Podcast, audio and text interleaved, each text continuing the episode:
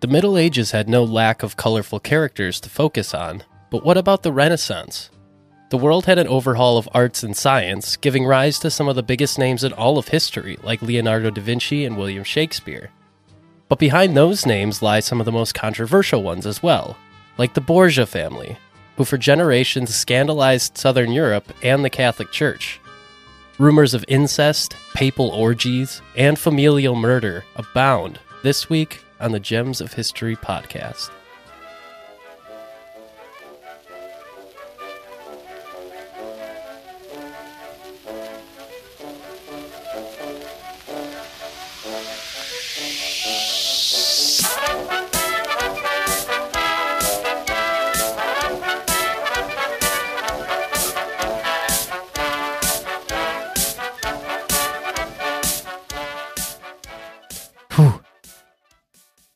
How'd I do? Oh, just I thought that was the start of the joke that you said. No, you I haven't. Who? I- I'm like, who goes there? I had to like decompress after that. It was oh, just take a big, big, big stress. A big stream. oh goodness, what a time! We're back, baby. no, we're no. back. My joke is this week we're going to be talking about the Borgias. Hope we don't bore you. That was that was all right. That was all right. That was all right. Man, you're uh, I was thinking all week about that. Well, you know what? You're looking pretty Borgias today. Ah, thank you.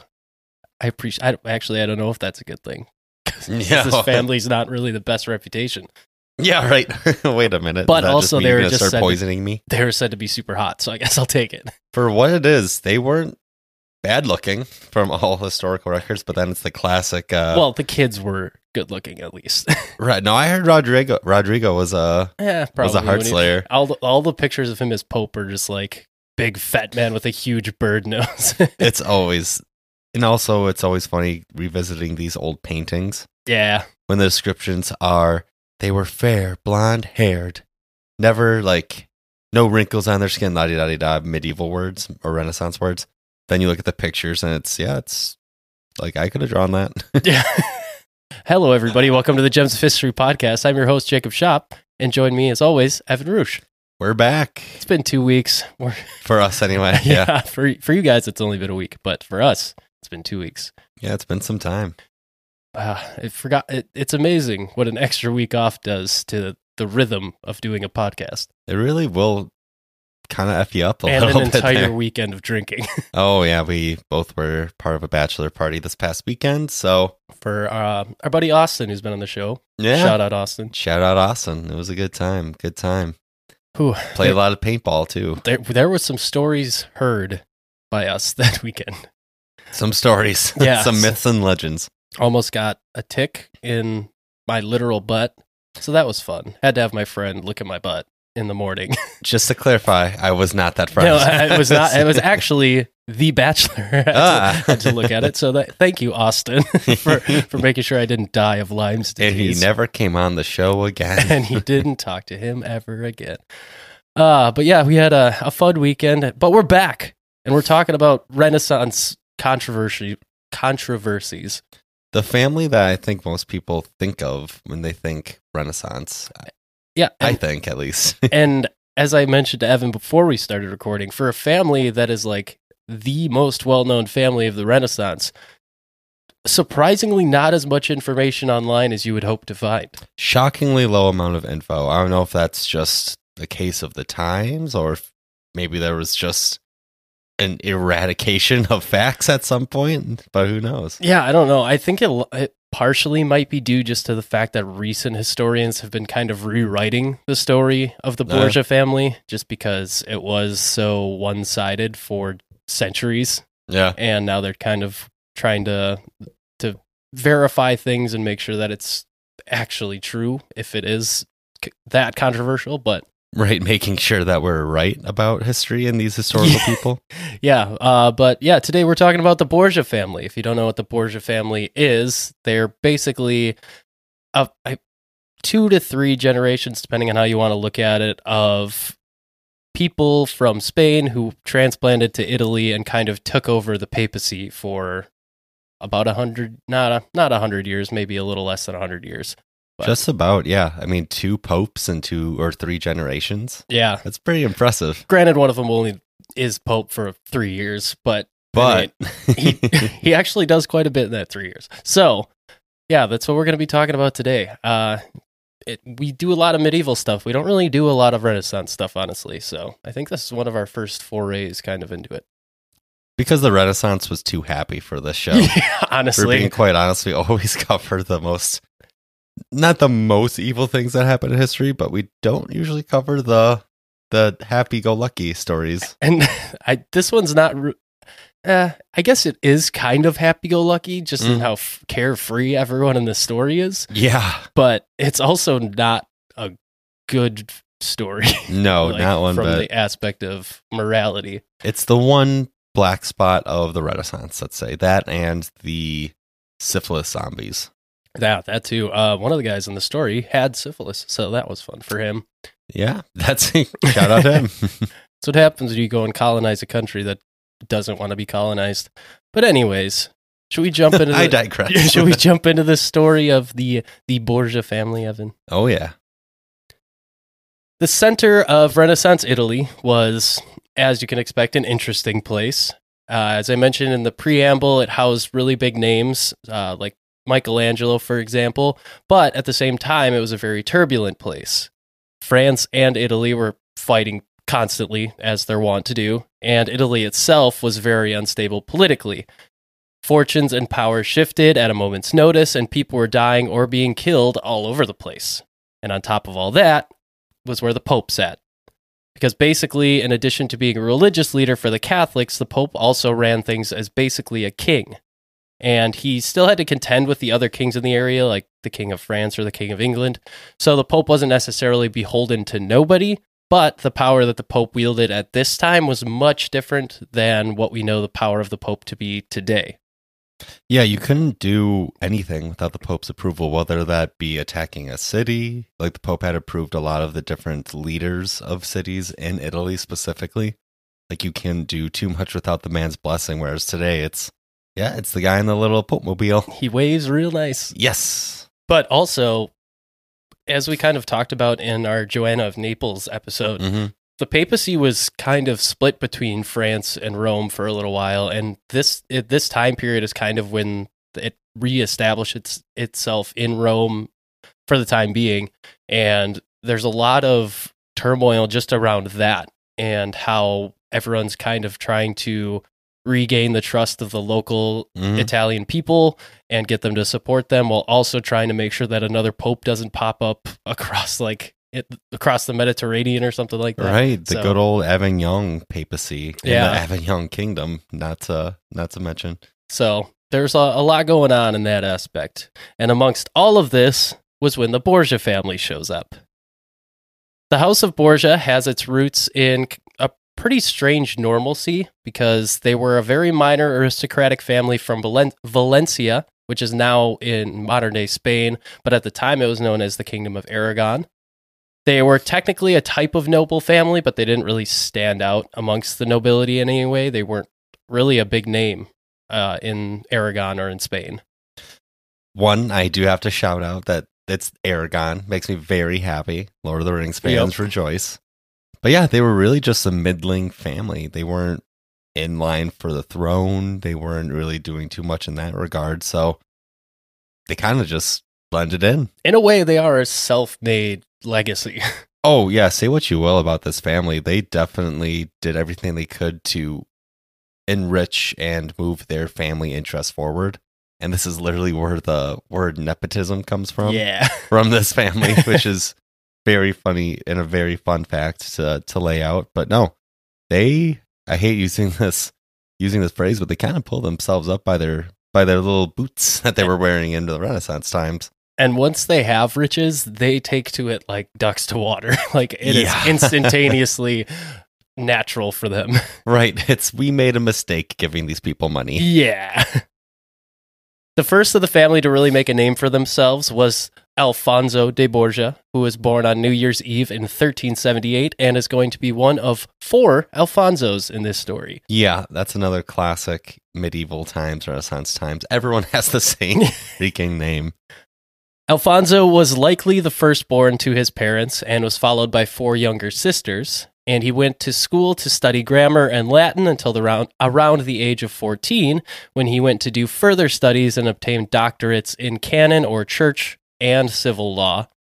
And he proved almost instantaneously to be quite adept at his administrative and legal duties. And this is pretty much how they rise to power was because they were very good administrators. Yeah, he was a super smart man. He was a stud, some might say. Yeah. So he moved up pretty fast in position, and by 1408, at the age of only 30, he was an appointed advisor to King Martin of Aragon, who died from laughing uncontrollably after his jester told him a joke in 1410. I think that's that was on our wackiest ways to die Really? episode. Like way back I don't in the remember. day. I forgot about it then because I looked up King Martin of Aragon, and that was the first thing was he died of laughter. I think I think he was on there, but then again, my memory's terrible. But yeah, Do you know what the joke was, Evan? Was it your Borgia joke? No, I at the wish. beginning of the that would make Yeah. me feel so much Yeah, better yeah. about it. But no, he asked his jester where he was because the jester was late, and the jester said, "quote In the next vineyard, where I saw a young deer hanging by his tail from a tree, as if someone had so punished him for stealing figs." and that made the king laugh so much that he died. That's the best assassination plot. I really hope it was just an assassination plot. That'd be tremendous. But that aside, by 1411, Alfonso was appointed the ecclesiastical judge of the place that he studied at, and then in 1417, he officially entered into the services of Alfonso, King of Aragon. So, from for this little section coming forward, I'm going to say King Alfonso for this, the King of Aragon, and then I'm going to say Borgia for Alfonso de Borgia, just to kind of differentiate between the Alfonsos almost immediately. Would have gotten very confusing, so thank you for that. so King Alfonso would become a great man in his own right, but at the time when Borgia enters enters into his services, he was just a pretty much new young king. And he knew he was going to need help in his administrative duties, which is where Alfonso de Borgia came into the picture. So he's already climbing into pretty much the back pocket of figures in high positions in his homeland, at least. Which is almost the best place to be. Not the main guy just yet, but you're right behind them. Yeah, you you're the Wormtongue. Oh my god, yeah. Lord of the Rings again. So you don't get blamed until someone figures out like you're the reason. You're the culprit. Yeah, exactly. By 1420, Alfonso de Borgia was vice chancellor of his old university and a permanent member of the royal council after he was sent by the king to help repair relations between eastern and western warring factions in Aragon. So he's already getting sent on pretty important missions to soothe tensions between two halves of a country. Yeah, talk about a big job. Like, hey, you don't know Abe Lincoln yet, but you're gonna have to be the Abe Lincoln of the Renaissance. Prevent a civil war. And Alfonso's like, huh? Gives- he gives him a, t- a big stovepipe hat. hat. and that's how the papacy was formed. Ridiculous hat. His mission was ultimately unsuccessful in its goal, but Alfonso de Borgia was so impressive on his mission that he was taken into the king's council for good. In quick order, Borgia helped repair relations between the Pope and King Alfonso and persuaded an upstart rival Pope to resign and to submit to the actual elected Pope. That's some convincing right there. Very persuasive. This man, like we talked about earlier, like very good speaker. He was a student of the law. Definitely probably knew his religion too as well. So to convince a up and coming pope, which is very funny to say, I was just thinking Yeah. of the boxing. Like there's a boxing heavyweight world champion, then the number one contender. Comes in at 3 and oh. 0. yeah, it's just two very old white men. The tale of the tape. But uh, I should mention one of the sources that I use for this. Uh, I listened to an interview with a professor of Renaissance uh, art studies, I believe she was, and they basically went through popular questions on Google and stuff about Mhm. the Borgia family to try and clear it up. And when asked about how the Borgias get to power, they were just really good administrators Yeah, that's how they got to power, which is very mundane for a family that gets such a blown out reputation. right. Yeah, it's just being like the Secretary of State. Yeah. So soon after he soothed things with the what they called anti-pope, he was appointed as a bishop of Valencia, which was a position beneficial for not only Borgia but for the king as well, because then he had someone in a very rich area of Spain and he could kind of tell him what to do and how to control that area of his kingdom. Borgia would personally preach to the people of Valencia, extolling the virtues of spiritual order and obligation of clergymen, while also acting against the intervention of secular powers in church matters. Keep that in mind because it's going to become very ironic later on. Oh, quite a bit, yes. It didn't take long for King Alfonso to take control of Naples in, in Italy, and he quickly moved Borgia into a position to soothe the tense relations between the Pope and King Alfonso.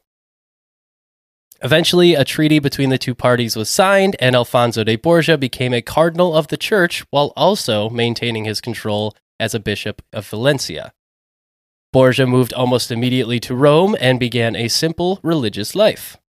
His legal prowess continued to garner him high esteem in the courts, and he officially changed his name to Borgia from the Spanish pronunciation that I'm going to butcher, Borja. Borja. Borja. Okay. Yeah, Borgia, a lot stronger, a lot stronger. Yes. But it's just interesting as well. Like you mentioned that he was nominated as a cardinal. The process back then to what it is today, much, much different. Like to become a cardinal, you do have to do the traditional, like your entire life is dedicated to the church. You're in the church. You rise the ranks that way. Whereas this man is more of an administrator to the king and eventually is like the king's hand, or excuse me, the king's uh right hand man placed in this spot and then becomes a cardinal. Yeah. And for those of you that don't know, a cardinal is basically there's different levels of being a cardinal, but it's a few steps away from becoming a pope. Yeah, and you're part of the voting for electing other popes. Yeah. so it, it's a lot of power that you hold, and he got to this position in 25 years or so from being a nobody. Yeah. It's crazy. Once in Rome, and once he was a cardinal, Alfonso de Borgia began to set up his nephews, as it was kind of the custom at the time to do. And this is kind of where the reputation of the Borgia family truly begins, because he takes an already existing custom and bumps it up to like 15. Oh, big time. And keep in mind, you're probably wondering why is it not like his sons or something?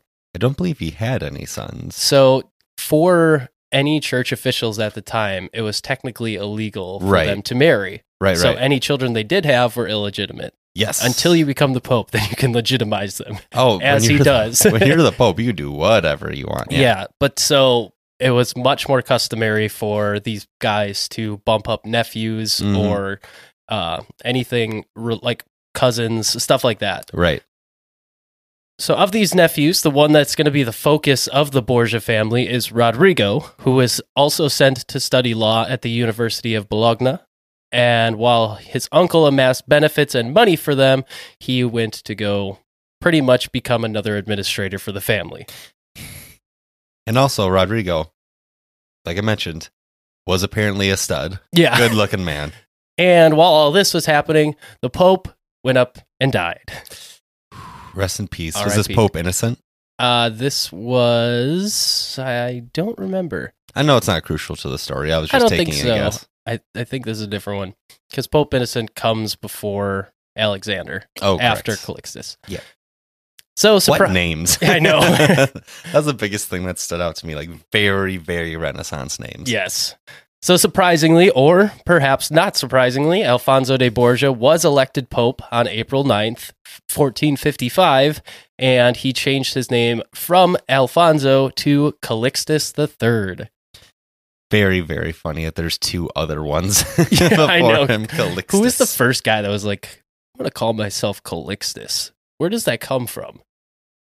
Well, let's definitely take that to the internet. Yeah. So a very quick turn of events. I mean, in 1420, he got into the services of the king of Aragon, and 35 years later, he's the pope.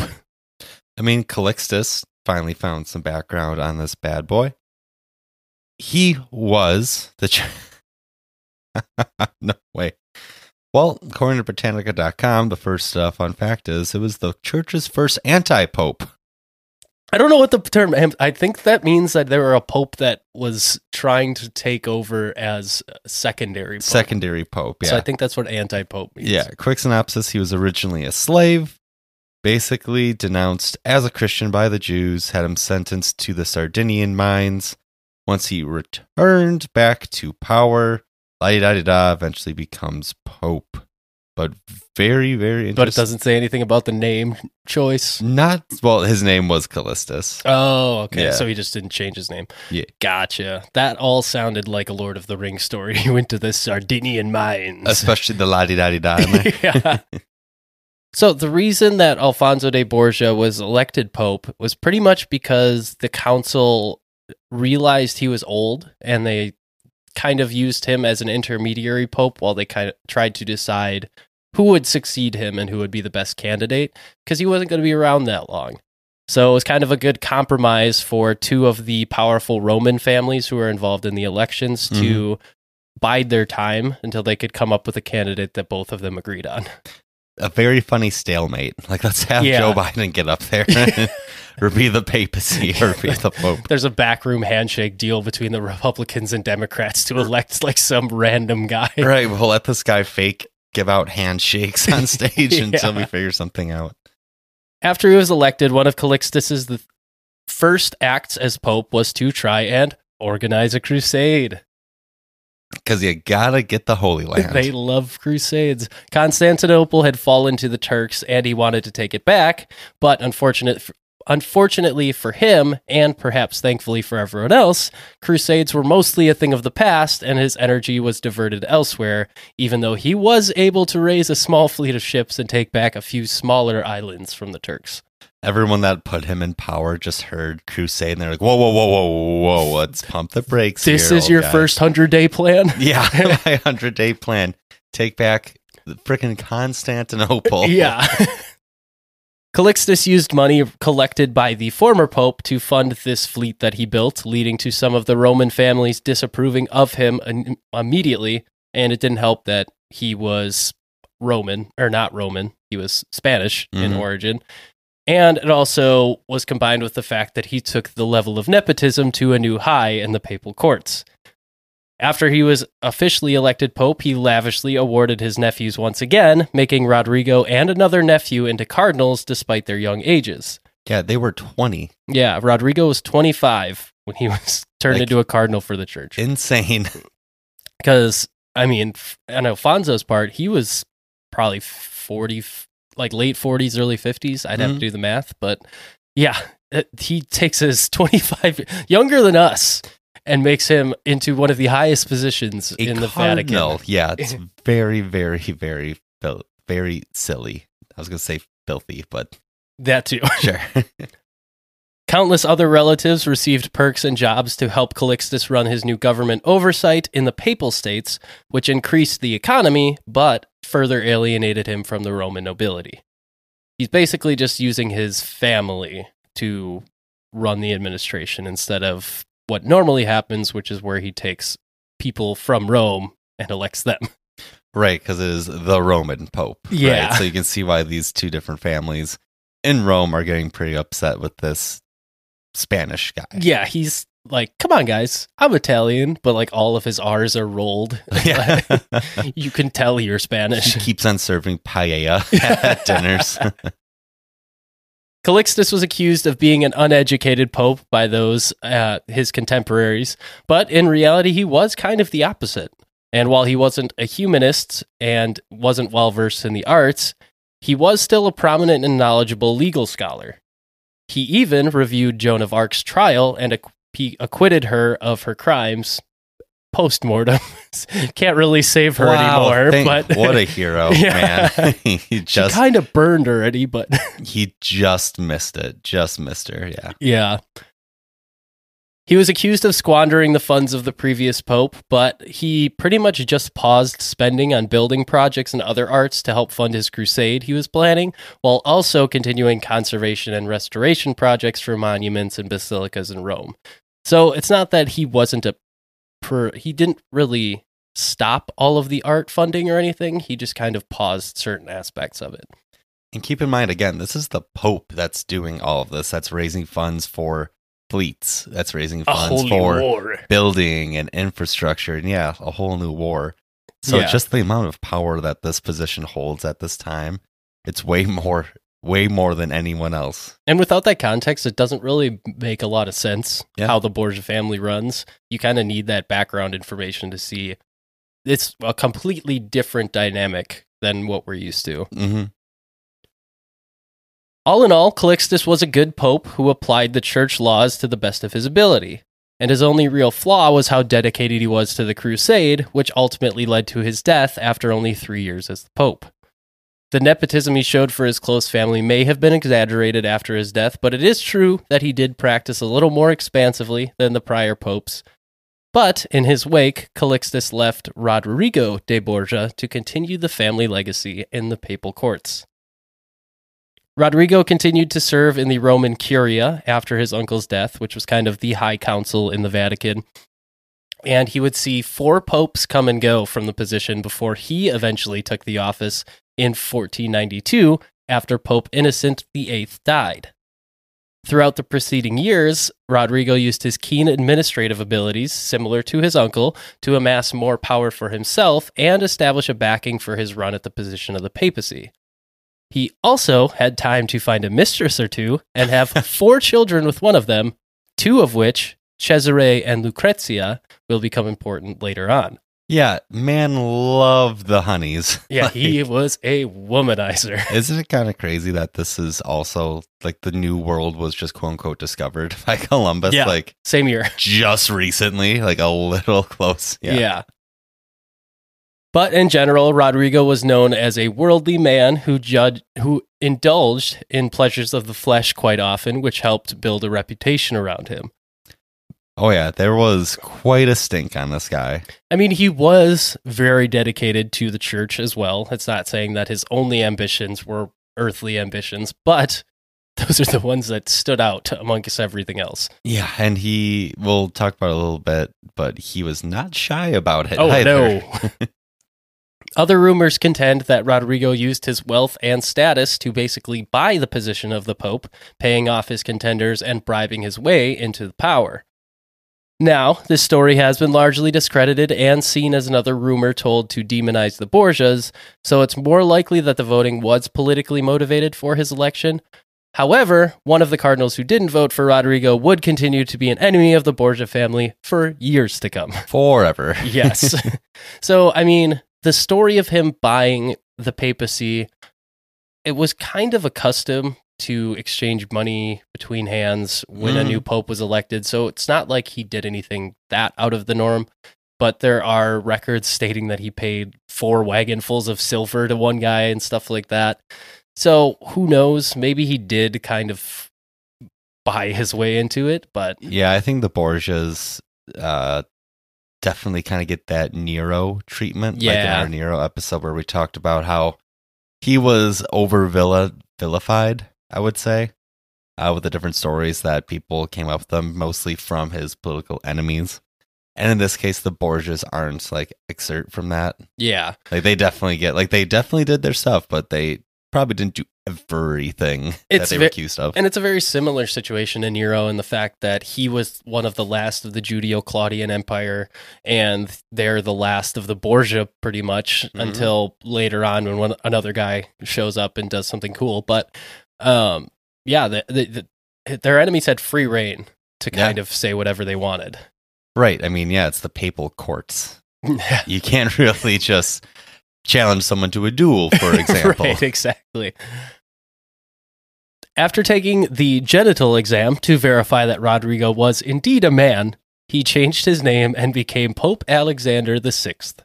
You're going to need to say that one more time for the people in the back. After taking the genital exam to verify that Rodrigo was indeed a man, he changed his name and became Pope Alexander VI. Ah, the papacy. Yeah, they. I didn't really read super into it, but from what I did see, I, think I don't that- think you need to read too into that. It's just- pretty self-explanatory. they had him sit on like a really low chair, and then they just like examined just to make sure that they like, yep, there's two of those and one of those. There we go. Go Good get to- him, Tiger. Good to go. Just pat him on the butt and get out of here, champ. Taking example from Innocent VIII before him, Alexander acknowledged his illegitimate children and began to load them up with riches and titles. Rodrigo quickly went into action and reformed the Roman Curia, which he was formerly a part of, in addition to forbidding simony, or simony, which is the act of effectively buying the papacy, which he had apparently just done. Which is the act of discriminating against everyone named Simon. I guess I probably should have looked up the pronunciation on that one, but it's spelled S I S. It's spelled like Simon S I M O N with a Y at the end. yeah, it's either the most ironic thing that a pope has ever passed, or he was just being genuine. Like yeah, no one else can get accused of this but me. right. In addition, the Romans, who had already looked unfavorably on the Borgias run as pope because they were Spanish, actually began to like Alexander. He was a patron of the arts, unlike his uncle before him, and basically his run as pope was off to a good start. But in short order, his attention turned towards his earthly wants, which were money, women, and family. I feel like there's a rap song about that. Probably. This is where the Borgia reputation as hedonistic and vile truly begins to make itself known. yeah, things get wild with the rumor mill. Yeah, this this is where nepotism becomes what nepotism is. hmm Alexander named his 18-year-old son Cesare a cardinal, along with an even younger boy who was the brother of one of his papal mistresses. Yeah, that's that is outrageous. So not even 20 yet. Then he organized politically motivated marriages for his daughter Lucrezia, the first of which took place when she was the absolutely geriatric age of 13. Wild time to get married. Like 13 years old. She's had a crazy upbringing. I mean, she was the daughter of an affair of a very high, powerful man, but it didn't really stop it. Like his father or her father was also having affairs with other women. His, or excuse me, her mother just happened to be the longest running one. Yeah. Right. So she was just the favorite of an affair. Um, I mean, Alexander, before he became Pope, had like five or six notable mistresses that they mention in Mhm. sources, so he he got around.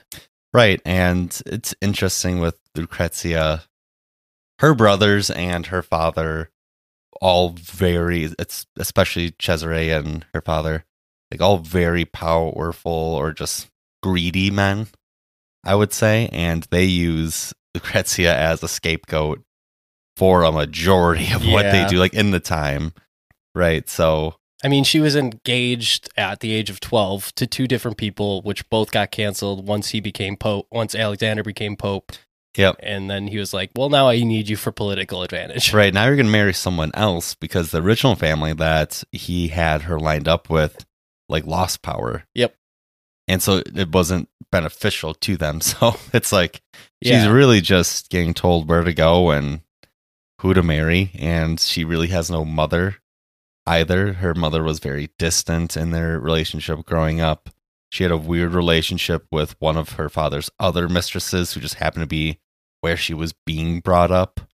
So very odd. And Yeah. of course, I mean, by all reports, she was a very attractive woman too. Yeah, I, I heard her described as a blonde hair, gray eyed beauty.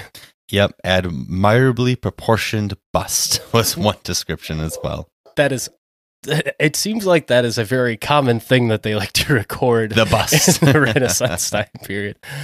Uh, but as Evan mentioned, her first marriage wasn't going to last long since its usefulness expired pretty soon after the marriage, and Alexander had it annulled on the grounds that the marriage was never consummated and that her husband was impotent.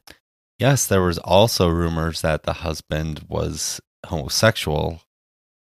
I heard that today as well. Yeah. during- so And- like there's just accusation accusations being thrown out willy-nilly during this trial. He was pretty much just checking boxes and saying, "Let me throw everything at this one so that we can get this marriage over with and move on." Fast. Yeah. Yeah, and this move has a pretty long-lasting impact on the Borgia name for centuries. Because not wanting his reputation to be tarnished, Lucrezia's first husband began to spread rumors of incest about the Borgia family, likely at first saying that she was sleeping with her father.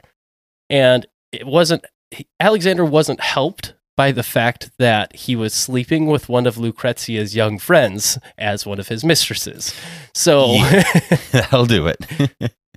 But regardless, the marriage was successfully annulled, and the former husband later did admit to being impotent after all, but that was possibly a forced confession.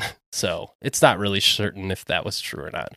Right. And with this one, I mean, when it finally was annulled, she was already six months pregnant when it was officially annulled. Yeah. So we have scandals everywhere. And once she has the kid, which who's the name will be Rodrigo once the kid is born, they he just Alexander just says, "Yeah, that was Cesare's son." So, not to cause any more scandal. Uh, oh. Lucrezia's second marriage was quickly organized after the first, and this was probably one of the roughest patches of this young girl's life because one of her brothers at the same time period was murdered, and his body was found floating in the Tiber River with multiple stab wounds. And almost immediately after he was found murdered, the rumors began to spread that Cesare had killed him, so her older brother. But there was no evidence to prove it one way or another, and it's still kind of a mystery to this day how her brother Giovanni ended up dead in the Tiber River. Mhm. So, but it, it was definitely beneficial for Cesare because he overtook Giovanni's position afterwards. So, Yeah. I also heard reports that uh, it was a jealousy situation. Like Cesare was in love with Lucrezia, and so was the other brother, Giovanni. So, yeah, and that's where like these It- incest rumors really start to spin. yes. Yeah. Like you almost get a Romeo Juliet type thing, or like it's just an odd situation. It, very much so. Yeah. But regardless of her brother's death, Lucrezia's second marriage uh, once again quickly outlived its political advantages for Alexander and Cesare. And this time, however, the marriage would end in quite a different way. Cesare was tasked with getting rid of Lucrezia's second husband, also named Alfonso, but he was Alfonso of Aragon. yeah. For those counting, that's the third Alfonso. Third Alfonso. At first, Cesare sent a band of mercenaries to take care of Alfonso, but they failed in their mission when Alfonso's bodyguards protected him. And so, when Alfonso retreated to his chambers to recover from his injuries, Cesare sent another band to break into Alfonso's room and strangle him to death. According to reports, Lucrezia actually was in love with Alfonso and had a Mhm. child with him. So, after this occurred, she was probably stricken with a great amount of grief. Yeah, she genuinely loved this man. Uh, she wore black for a long time, mourned him quite a bit. Uh, really didn't do any public appearances for a long time after this happened as well. So she was really, really. She is the victim in a lot of cases. Yeah, in as- this. As I mentioned, probably the roughest patch in her life right now. Later on, the murder of her second husband would once again fuel the incest rumors between Cesare and Lucrezia. But less than two years later, Lucrezia found herself at the marriage altar once again for the third and final time, betrothed to another Alfonso, this time the Duke of Ferrara. Alfonso Four. This time, it's, for, real. so yeah, she finally gets married to her final husband, the the one that she'll be with for the rest of her life. Now this is when it gets like a little bit happier for her. Yeah, so and we'll get into her a little more as we go on and later in the Mhm. story, and we'll talk a little bit more about some of the more positive notes in Lucrezia's life. But back to Alexander, his year of election was 1492. And you know what else happened in 1492, Evan?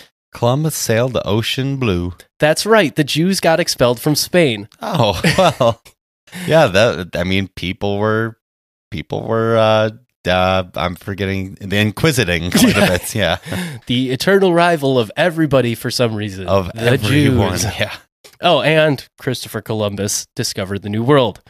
So, a year after he became Pope, Alexander had to try and argue for who would get the new land in the New World. At first, Alexander pushed against Portugal and favored Spain heavily in his decree, since the Borgias were always Spanish at heart. But the act was modified in 1494 to be more fair to both sides and kind of just split it down the middle, saying Spain gets everything to one side and Portugal gets everything to the other side. Pretty much go nuts. And then England came along Yeah. and said, actually, Hey. oi. In the case of the Jews getting kicked out of Spain, Alexander actually allowed them to take refuge in Rome and the surrounding areas, which was a good thing morally speaking. But since the Jews have always been an enemy, some of the Romans didn't really like the move of taking them in as refugees. Yeah, it's one of those things that have that has always been prevalent through human society. People do not like letting people down on their luck into their space. And yeah, I mean, Alexander, from all accounts, was like morally an okay person when it Mhm. came to big picture things. Like when it came to his personal life, it was a little different. got a little dicey. Yeah, but acts like this, he did do some good things. It's not Mhm. like he was always focused on being a bastard.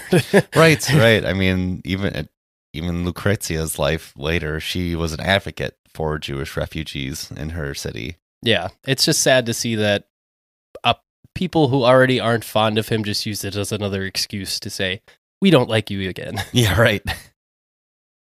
More locally, Alexander cut down on crime by investigating the some 200 plus assassinations that took place in a matter of months in and around Rome by finding those responsible and hanging them on the spot and razing their homes to the ground. Oh yeah, he came down hard on this apparent group of bandits. Yeah, it was just that there was a lot. I- Everything was chaotic in Rome, as I Mhm. mentioned earlier. So people were just killing everyone left and right.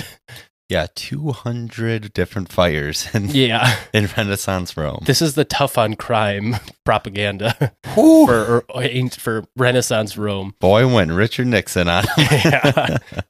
But this is where the buck stops with his respectability for the most part. Along with Cesare, who was mainly a military leader for Alexander, the Borgias subjugated rich opponents to bol- bolster their own coffers as well as weaken their enemies. Cardinals, noblemen, and officials were accused of crimes, taken to prison, or murdered, and then their properties were taken by Alexander and his family. And then Alexander had to deal with a possible French invasion of Naples. Since the king of Naples had died and the French king had a long distance claim to the throne, Alexander allowed him to march his troops into Italy under the plan to use these French troops against the Turks as part of a crusade. oh, came right full circle. However, the French king actually had his sights set on Naples, and once he was in Italy, it began the Italian War, which would last for over 60 years. Oof. Misjudged that one. How did I play that one wrong? Yeah. France initially took control of Naples, but soon after, Alexander was able to organize Italian forces and fight them off and take back control of Naples. So it took a French invasion for the Romans to finally say, okay, you're the Pope, we'll help you. Yeah. During this time is when Cesare resigns as a cardinal for the first time in history to pursue political and warfare matters, officially becoming the secular lieutenant for Alexander. yeah. The first time anyone's been like, I'm good with being one of the most powerful people in the world. Yeah, and it's a position you're supposed to hold for life. Yeah. So it's not, it's very surprised. I think this is why they get such a reputation because he does stuff- stuff like this. Yeah. Decides to call it quits. Yeah. But pretty shortly after his 11th anniversary of becoming Pope, Alexander and Cesare both got sick. Rumors have said that Alexander was perhaps poisoned by either an enemy of the Borgias or even by his own son Cesare, but it's also likely that the Pope just got something like malaria and died from that. Alexander was officially declared dead on the 18th of August, 1503, but Cesare, however, would recover. It, he's a hard guy to kill. He is. And this is where the rumor mill really muddies the story because there was rumors that the eternal rival of the Borgias, who was one of the electoral guys that got kind of gypped, say that like maybe someone from his family who they were planning to kill hmm got to him fir- got to Alexander first, or that Cesare tried to poison him and accidentally got some poison himself, and then they both got sick or something. So you don't know. Nobody knows how he actually died. There's too much poison going around. Oh, yeah. I mean, Alexander's literally called the poison pope. Yeah, they So, like poison. Yeah, they love good poison. Alexander VI has gained the reputation as being one of the worst popes in history. And while he was much more secularly focused than other popes, most of his actions weren't unheard of in the papal courts before his rule. Nepotism was already prevalent, just more so under Alexander. Mistresses were already prevalent, just more so under Alexander. War efforts were already prevalent, just more so under Alexander. At the end of the day, Alexander was not a great and moral leader for the church and the world, but he has been demonized much more than he deserves by his contemporaries after his death to place more shadows on his life. Yes, very much so. Like he did very bad things. I don't think there's any real doubt about that, but I do think it was one of those situations where it's a foreign pope and so you have to bash said foreign pope with all these different rumors. Even going so far as to saying that they had a or he had a baby with his own daughter Yeah. just so that this almost so it never happens again.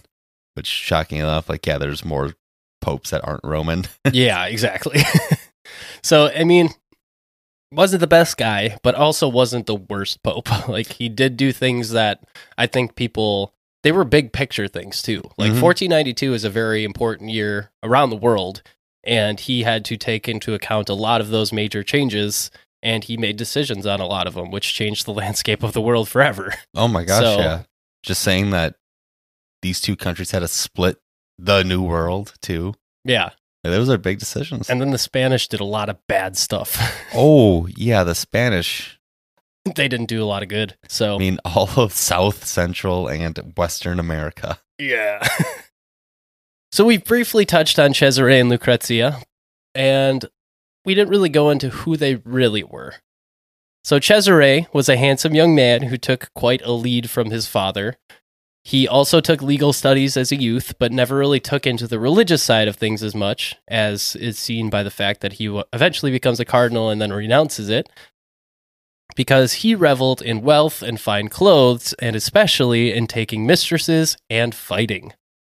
Didn't take long for Cesare's name to become linked to pretty brutal ruthlessness. Once he was made the lieutenant of the papal forces after his brother's Giovanni was killed, he began to march out on campaigns to the north of Rome to help reestablish papal authority in central Italy. His efforts may have been more of a way to carve out a power base for the Borgia family to occupy, but regardless, he did begin to subjugate lands in the area with the help of the French, surprisingly enough. Bonjour, bonjour. So it's it's already like immediately once he becomes the more military leader for his father, he begins to take the uh, the precedent that his father has set for trying to establish a line of wealth for the family, for the Borgia family. And he says, okay, well, if we're going to have a line of succession for this wealth to go through, we're going to need lands and we're going to need somewhere to establish ourselves like as a base of power hmm and that's pretty much what he does immediately when he be- be- when he gets enough forces to fight. It's real life risk. yeah, pretty much. However, while he was on his campaigns, his captains soon began to realize that Cesare's ambitions may have been larger than they expected, and that his movements might infringe on their own lands in central Italy. So, soon after, they hatched a plot to assassinate Cesare. But he found out It's like they start marching closer and closer. Like, hey, these are pretty nice lands. I recognize the. Wait, I recognize these lands. their kids are like waving from yeah. yeah. So Cesare finds out about this assassination plot and sends word to the plotters that he was going to reward them substantially if they would stay true to him. But at the same time, he hired more French soldiers and more bodyguards for himself. Shortly after, Cesare began to feign his compassion and sent a treaty to the conspirators to be signed, And the men did sign it, and it was returned to Cesare, who went to join the men right around Christmas time. To make the men feel more secure, Cesare sent his French reinforcements away and moved into the city of Senigallia to join the former conspirators. Ooh, just a nice little party. We're just hanging out. It's Christmas time. I'm, I'm coming to give you presents. Yeah. Cesare told the conspirators to send their men out of the city because his troops needed to come into the city. Once inside, his troops cut the conspirators off from their men and, fooling them with fake kindness, lured them into a selected house. And once Cesare raised the signal, the conspirators were overpowered by his men and they were held in this selected house until the next morning. The next day, the two men were tied back to back on a bench by their necks, and an iron bar was placed through the cord around their necks, and it was turned until it strangled both of the men to death. The last of the conspirators were then garroted later the next month. What a wild, wild story. Yeah. Just garroting people left and right. Ew. Cesare's ruthless and cunning punishment was seen as a quote rare and wonderful exploit by Niccolo Machiavelli, who was a famous 16th century philosopher and political figure. And at this point, it seemed that Cesare's violent and merciless attitudes were seemingly doing well for himself. yeah, you gotta give a give him a hand. I mean, he lays down the law on Yeah. people trying to kill him. Him and his father are both very tough on crime, apparently. They do not stand for any nonsense. Yeah. No nonsense shall be had on their watch. But on the uh, on the point of Machiavelli, he a, lot of people say that Cesare is the inspiration for one of Machiavelli's most famous works. Mhm. Uh, I think it's just called The Prince. Yep. Yeah, and so Machiavelli speaks very highly of Cesare. He's one of the only people really to have a good thing to say about yeah, how, this guy's how he was, yeah. and he pretty much just saying like he was ruthless, but he was very good at being ruthless. I mean, he was good at his job. He's Yeah. a very successful man at this point in his life. In Granted, his addition, dad was the Pope for a long Yeah. time, but still. true. In addition to his military exploits, Cesare is also one of the main contributors to the rumor of one of the most scandalous parties in papal history, the Banquet of Chestnuts. Ooh. In 1501, in Cesare's apartment in the Vatican, a party was held that contained decadent food and wine, music and dance, and eventually a massive orgy. Yay. Apparently, Alexander not only attended but also participated in the proceedings. And according to the documents recorded by the papal master of ceremonies, the party went as follows. This is all going to be a quote. In the evening, 50 decent prostitutes or courtesans had dinner with Duke Valentino, which is what they called Cesare, in his room in the apostolic palace, and after dinner, the courtesans danced with the servants first in their clothes and then naked. After dinner, lampstands holding lighted candles were placed on the floor around the table, and chestnuts were strewn around them, which the prostitutes, naked and on their hands and knees, had to pick up. The Pope, the Duke, and his sister Lucrezia were all present and watching. Finally, prizes were offered silken doublets, pairs of shoes, hats, and other garments for those who knew the greatest number of these prostitutes carnally. Oh. End quote. Oh. Oh my gosh. so whoever has the most sex gets gifts. gets a gift. a little controversial to be held in the Vatican, I'd say. In St. No, St. Peter's Basilica wasn't built yet, I believe. But still, oh my god, that is so crazy. Yeah, and this is probably one of the most lasting rumors about the Borgia family was this event. And there's so many different artists that have painted stuff representing the banquet of chestnuts. Like there's one where it's just a woman with a guy behind some iron bars who's pegging her from behind. Oh god. it's it's like there's so many different artist representations to signify this event. Yeah. And the fact that the papal master of ceremonies recorded this is pretty significant, I'd say. what a time to be committed to your job. Yeah, right. Like, he's like, hold on, everyone, I gotta write this down. So naturally, this is quite an extravagant and scandalous rumor, but since it was recorded as a small section of an otherwise quite dry and official document, it is likely that it's actually true. It yeah, was I can't imagine that guy has too exciting of a job writing everything that happens. It's like someone came in with an issue or something important, blah blah blah, very dry, like papal law stuff. yeah. and then chestnuts. I mean, even the way he wrote it in that was pretty dry. Like it's just matter of fact. This is what happened. This is who was there. yeah, Now, it's obviously not a common occurrence by any means, but it did seem to happen at least this one time and could perhaps contribute to the stories of incest amongst the Borgia family, since all of them were in attendance. all of them were present. Yeah.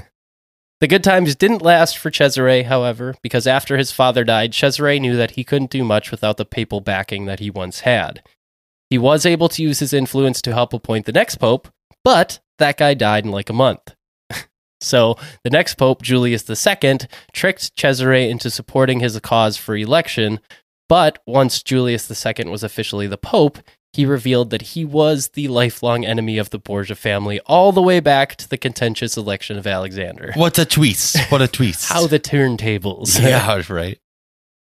Cesare was forced to flee Rome and was eventually caught and imprisoned, but escaped after two years and fled to France to serve his brother in law. And while in his brother in law's service, Cesare died during a siege at the age of 31. What a guy! Yeah. I mean, going from the dance of chestnuts, celebration of chestnuts, Yeah. feast of chestnuts, to then just dying in a siege. But 31 years, that's a lot of life to live. That's why what we say a lot on the show, but wowza. I mean, he was a cardinal at 18, so he started very early in this endeavor to try Right? and make a name for himself.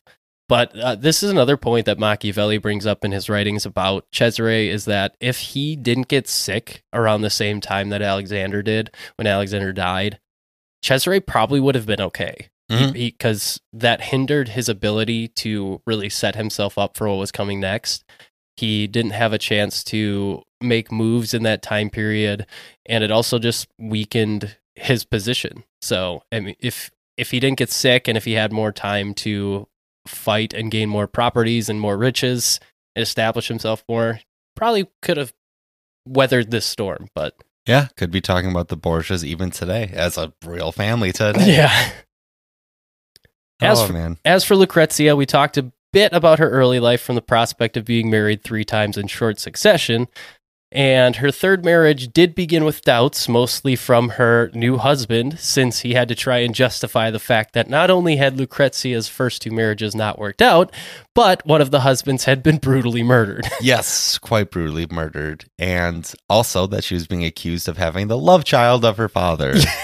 There's a lot of things being said a lot of woman. points, a lot of points being made, but this third husband, I think, does a very interesting thing.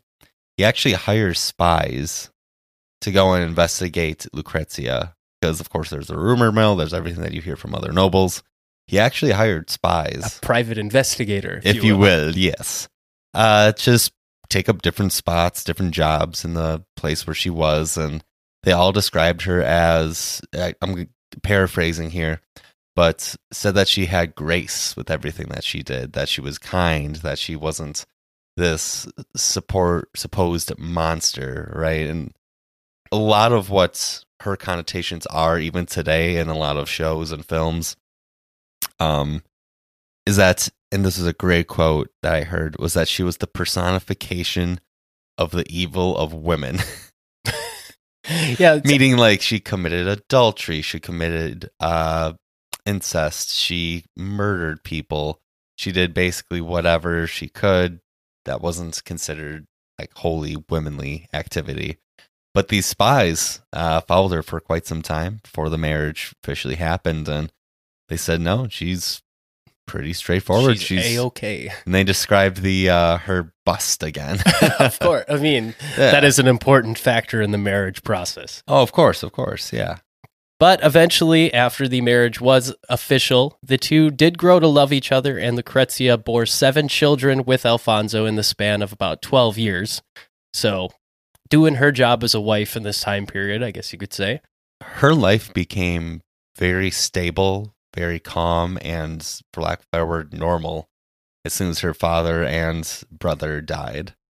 She didn't have to worry about the crazies in the family. She could just be committed wife and just be with her husband, be with her huge family. Yeah, and I think once, even before they died, once Cesare was kind of on his campaigns in central Italy, Mhm. she was kind of out of the picture. She did her own thing at that point. They kind of just left her alone once she was married off to the Duke of Ferrara because they didn't really, I, I don't think they really saw a need to marry her off again at Right. that point. So, Yeah. Yeah. And like her now husband at this point, they actually have hobbies together. Like they're both patron of the arts. They love music. They love the community. They love the Renaissance. yeah. Uh, she was, by all accounts, too, a loving and devoted mother to the children that they had together. And she was a fair and just duchess to the new area of Ferrara that she was living in. Her punishments were said to be fair, and the people of Ferrara grew to love and respect her as their patron. And as Evan just mentioned, she associated herself with artists and writers, brought a lot of them into the courts from places as far away as the Vatican. And in addition to her responsibilities in the courts, Lucrezia was also a successful and shrewd businesswoman. She used some of the wealth she had accrued to build hospitals and convents, while also investing in marshlands, which she drained and used for agriculture. Mhm. And in one of the more Italian things that she did, she began a business selling mozzarella cheese. That's beautiful. That's just mm, Can't make it up. from one cheese fan to another. Oh, Props. I love it. Grazie. And in addition, she also had a lot of water buffalo. so That's very random. not not sure if that has any bearing on anything, but I just thought it was a funny point that someone mentioned. Water buffalo are in Italy. Apparently, so I don't know. Huh? I don't. I really Where don't. does the water buffalo reside? I really don't know where Ferrara actually was. well, I guess this is kind of a flex that she had water buffalo, which are from the Indian subcontinent in Southeast Asia. Sam shipped up. Oh, it's like just north of Florence. Okay, so it's northern Italy. Yeah. So she did a lot of agriculture stuff and grew some, made some cheese. I was gonna say grew some cheese. Grew some on a not how- cheese That's not how cheese works. But for, there was even a short time period in her life when Alexander was still alive that she was put into the position of regent in Rome in the Vatican. And that was quite scandalous for the time since women weren't allowed to wield power in the Vatican or even really be in the Vatican. or do anything with the Yeah. with religion. However, any power she had during her life couldn't save her from illness because at the age of 39, Lucrezia died from a fever 10 days after giving birth to a stillborn daughter. Due to her reputation and attachment to the Borgia family, Lucrezia's reputation has had centuries to become that of a villainess. A husband in a divorce in short period of time doesn't look good, especially with the rumors of incest accompanying it. And a second husband being murdered in a quite violent and nearly public way doesn't really help Lucrezia's public perception either. And it seems that up until her third marriage, she really didn't have much of a chance to set the record for herself, but was rather at the mercy of her male family members' whims for her. The second half of her story seems to be more independent and full of good experiences, so it seems that she may have been more of a victim than villain in the overall story of the Borgia family. Yeah, history is definitely being a lot more kind to her as of late. Like for the longest time, she was just part of the Borgia, you know, that name with associated with incest and being power hungry and greedy. But yeah, history nowadays is giving her some slack. Yeah, especially with the situations with her first two husbands, which weren't really her own decisions in any way. Right. Like she didn't like choose she- to marry she them. killed them. Yeah, and The she didn't. one. She didn't choose to marry them. She didn't choose to divorce them or Mhm. murder them. That was all Alexander and Cesare. So Yeah. she really didn't have a say until she got married the third time, and then finally had some of her own life. Right.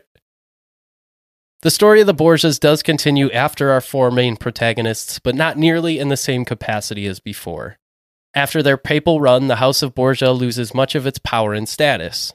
And aside from one member of the family, Francis Borgia, who actually became a saint later on, no one was really notable after these four people were gone. However, the story of the Borgia family has spawned into its own beast in media like movies and video games today. So is the reputation deserved? Well, maybe it is. But to me, it seems like they were an extremely secular group of men put into an extremely advantageous position of power that allowed them to pursue their earthly desires unhindered. And thus, you get the reputation of the Borgia family. One of the most, I would say, probably one of the most influential families of history. You talk about you only have 150 ish years of a run to get two popes, a saint, and a daughter that you know, does very well for herself. Yeah. Quite an impact on a country. Yeah. That started that started as or the family started as administrators. yeah. Just kind of, we're good at filing paperwork. Hell of a system that they got Yeah. going on. So, I mean, that's a Borgia family, man. They were crazy, to say the least. Very crazy. Would we always talk about if you could travel back in time and just see things happening? Just how that feast of the The chestnuts banquet started. of chestnuts. yeah. oh, gosh. Like, how does something like that start? Just, hey guys, want to have some wine? Or yeah. I- Well, and I just love that the Vatican is so poo poo on having women in the Vatican. the Vatican is so poo poo. and then and then they're just like, let's have 50 prostitutes come to dinner. Actually, these hoes. yeah, so they they had a wild run. Uh very crazy they, they had a very crazy ascent to power and also one of it was the quickest ascent and decline of power i think in this time period They're a real supernova. yeah they burn bright burn fast Burn fast. Maybe sleep with each other. Who knows? yeah i as far as the incest rumors go it's pretty much all rumors there's no evidence for any of it or anything so Yeah. i mean by all accounts none of them actually slept with one another it was just like alexander was sleeping with lucrezia's teenage friends Yeah. while sh- lucrezia was also a teenager Yeah. So, yeah. it- There's not a ton to give actual credence to those Yeah. rumors. Yeah it's just kind of uh biased sources by biased people after they're gone So, Yes. yeah hope you guys enjoyed the uh, story of the borgia family Yes. And if you want to continue that conversation, you can do it in several different ways. We have multiple ways to engage. First off, you can subscribe to our Patreon. Patreon subscribers, we currently have one level of patronage, one level of subscribership. Words are very hard. Yes well, we have one level, and uh, that is our Ruby level. You can get episodes early, you can get a sticker, and you can also vote on our listener selected topics, which that should be coming out relatively soon. So keep your eye out for voting there. should be Uh, the next episode after this one There we go. There we go. I think voting's officially over for it, so we already know what we're doing. But Well, you can right. get on the next one if you want to join the Patreon. Yeah. Uh, you can also follow us on Twitter at gems underscore history, Jacob at Jacob from Wisco, myself at Whatevskis. Find us on Instagram, YouTube, TikTok, and Facebook at Gems of History Podcast. Just put that in the search bar and you should be able to find us. Yes. So thank you to everyone who has already subscribed to the Patreon. We truly do appreciate the support. It really means a lot to us. Uh, also, we have an email address if people want to email us anything. It's just gemsofhistorypodcast at gmail.com. Haven't plugged that in a millennia.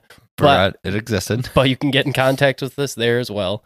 Um, but yeah, that's all we got for you guys this week. We will be back next week with the listener chosen topic, and then we will start our next month, and you guys can start brainstorming your ideas for another one.